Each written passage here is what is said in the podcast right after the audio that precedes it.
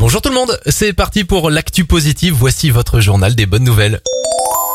Très bonne nouvelle dans le secteur de l'emploi, les discriminations et le harcèlement reculent cette année, c'est en tout cas ce que révèle le rapport de l'Organisation internationale du travail, une baisse de 30 à 23% entre 2013 et 2020, chiffre qui devrait encore baisser dans les années à venir, c'est tout ce qu'on souhaite.